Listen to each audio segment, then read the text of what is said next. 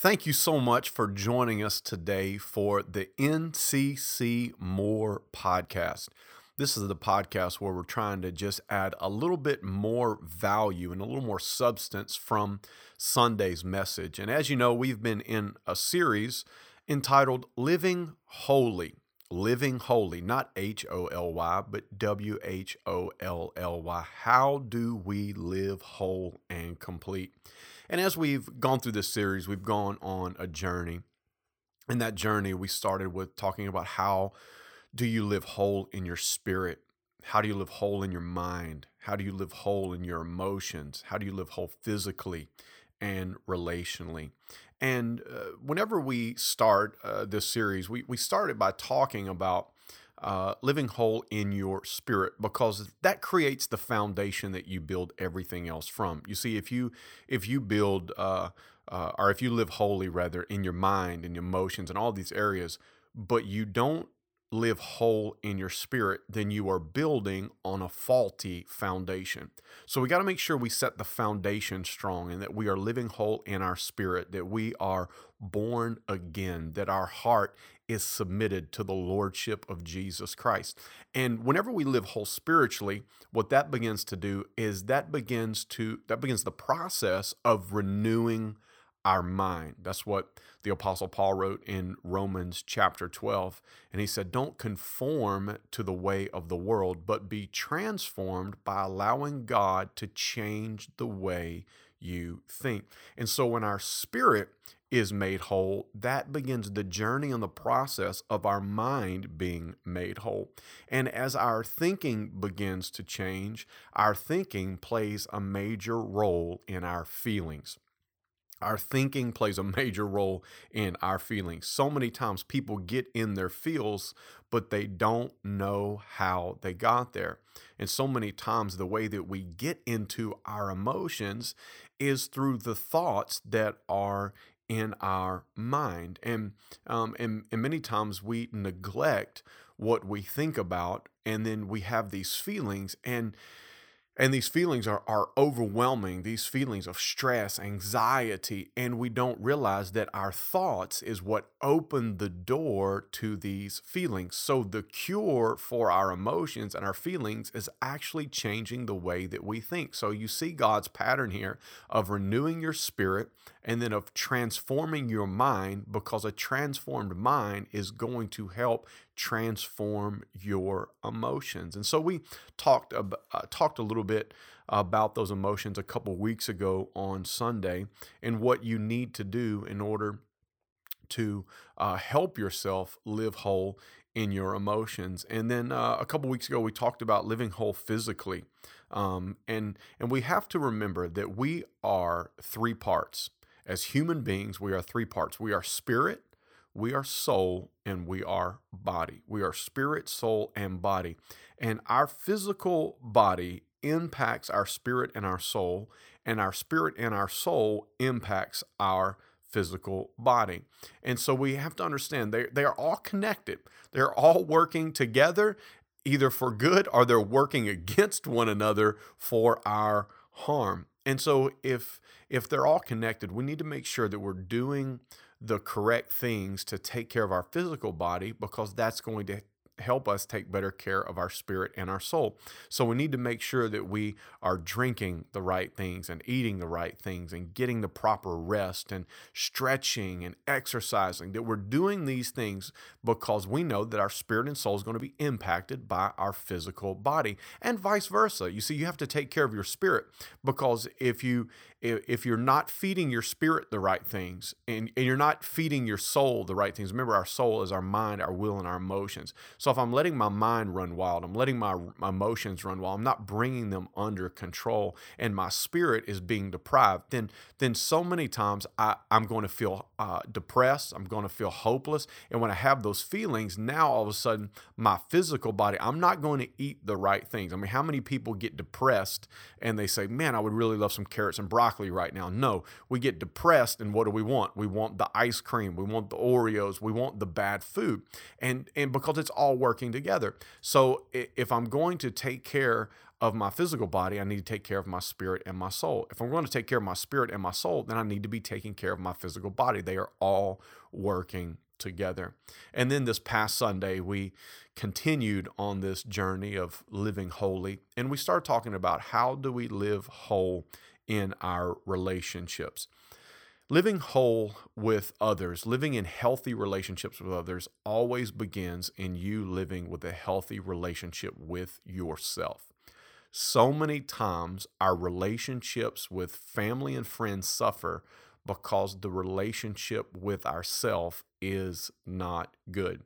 Even Jesus said, You love your neighbor as you love yourself. And too many times when we don't appropriately and properly love ourselves, then we cannot love the other people in our lives. And so relationships always start with us. And we kind of went through uh, three points about relationships. I want to work our way through them, just giving you a little bit of uh, more material and a different perspective on some of these points that we talked about on Sunday. And that is how do we how do we how, how do we create these relationships, these healthy relationships? Number one is that you have to form them. You have to form them. Uh, so many times we accept relationships instead of assembling relationships as I said Sunday, we just fall into we fall into the relationships. We don't form the relationships, and so we just accept it. We we just accept the friends that we have. We just accept the relationships that we have with our family. We just accept the relationship that we have with our spouse, and we don't realize that we can assemble a new relationship. Here's the thing that we know about assembling: is assembling is hard work assembling can be challenging. If you have ever put together a playhouse for your children, you know that assembling can be difficult. It is harder than we think it is going to be. It takes more time than we thought it was going to take but it sure beats just accepting the relationships in our lives. We need to do the work of assembling those relationships. And and we need to create the culture. And whenever I talk about creating culture, we're really creating an environment, okay? And the environment determines what can and cannot grow. So if I'm trying to grow healthy relationships, I have to create the environment where healthy relationships can grow. It's the beautiful thing about a greenhouse is that you can put a greenhouse in any location around the world. And when you control the environment inside the greenhouse, you get to control what grows in the greenhouse. Now, it might not could grow outside of that greenhouse, but in the conditions of the greenhouse, it can grow and thrive and flourish. You see, that's what it's like whenever you create culture. Your culture is the environment, it is the greenhouse, it is the formation, it is you doing uh, and forming what you want to see in your life. And one of the ways that Des and I have done that is through something that we call our house habits. Now, here at North Point, we have 12 house habits and uh, we talk about them often, but those house habits were not something that we just came up with or created for North Point Community Church. These were the house habits that Destiny and I had built our home on.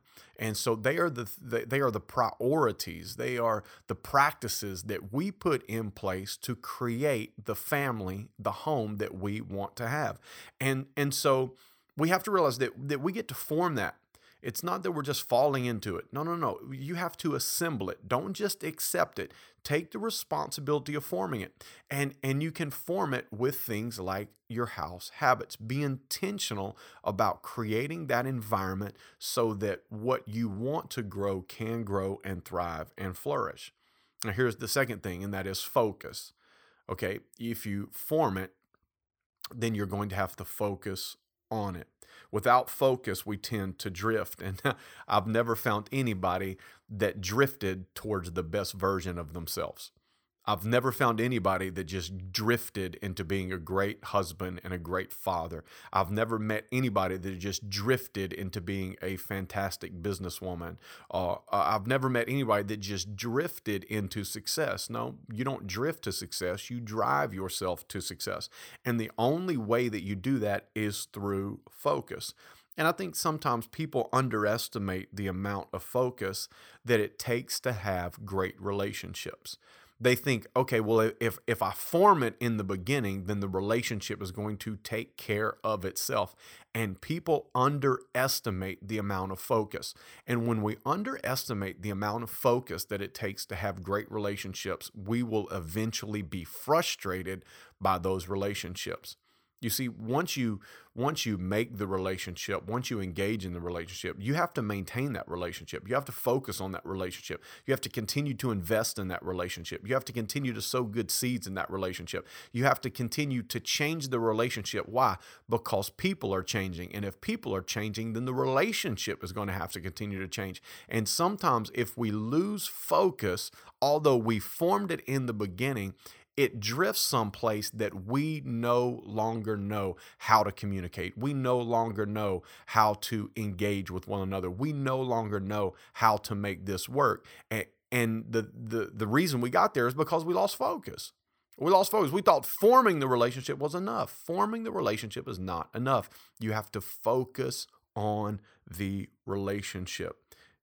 And here's the last thing that we talked about, and that is we must forgive we must forgive. You have to form the relationships you want.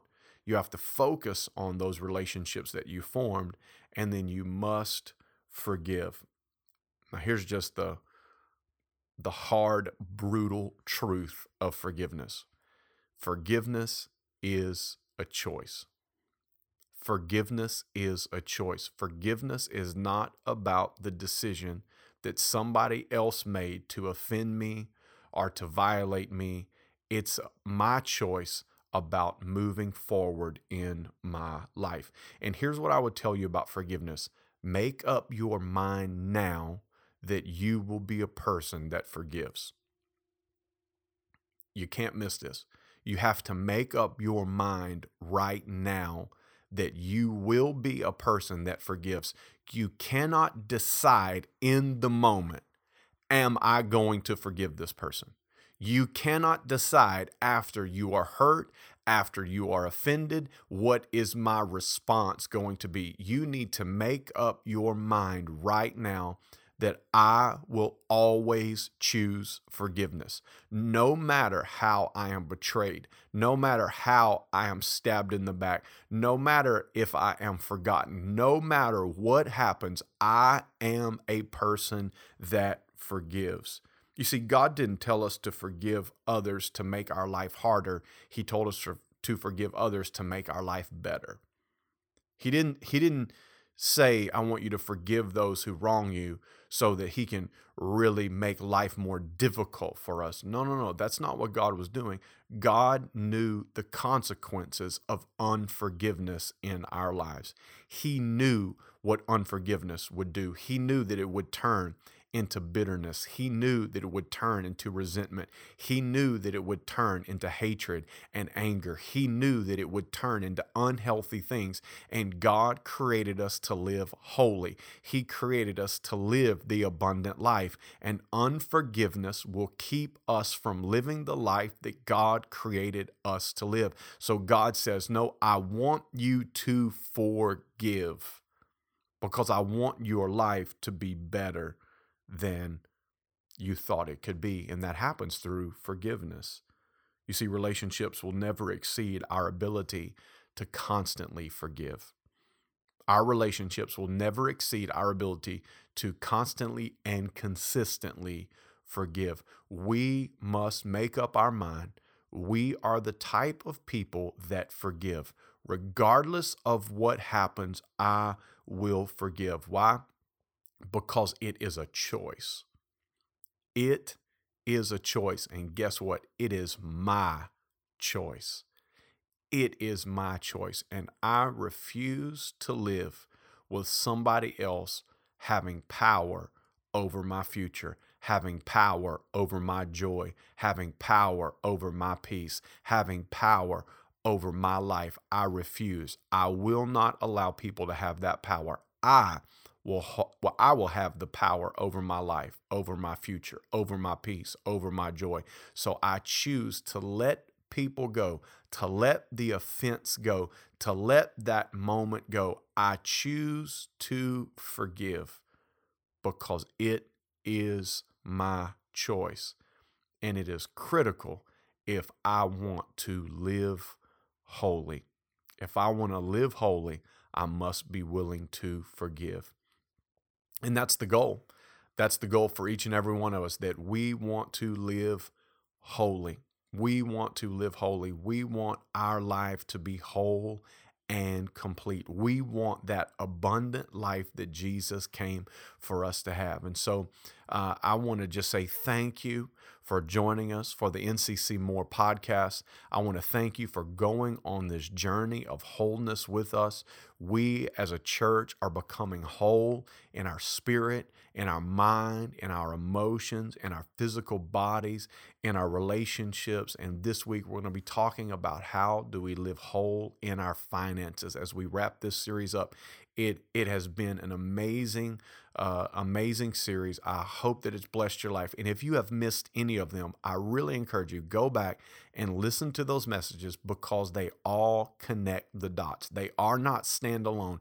They fit so beautifully together. So make sure you go back, listen to the message that you've missed, and and and connect the dots because I believe as we put all of these things into place, we can be the people that God created us to be. Thank you once again for joining us, and we will see you soon. God bless.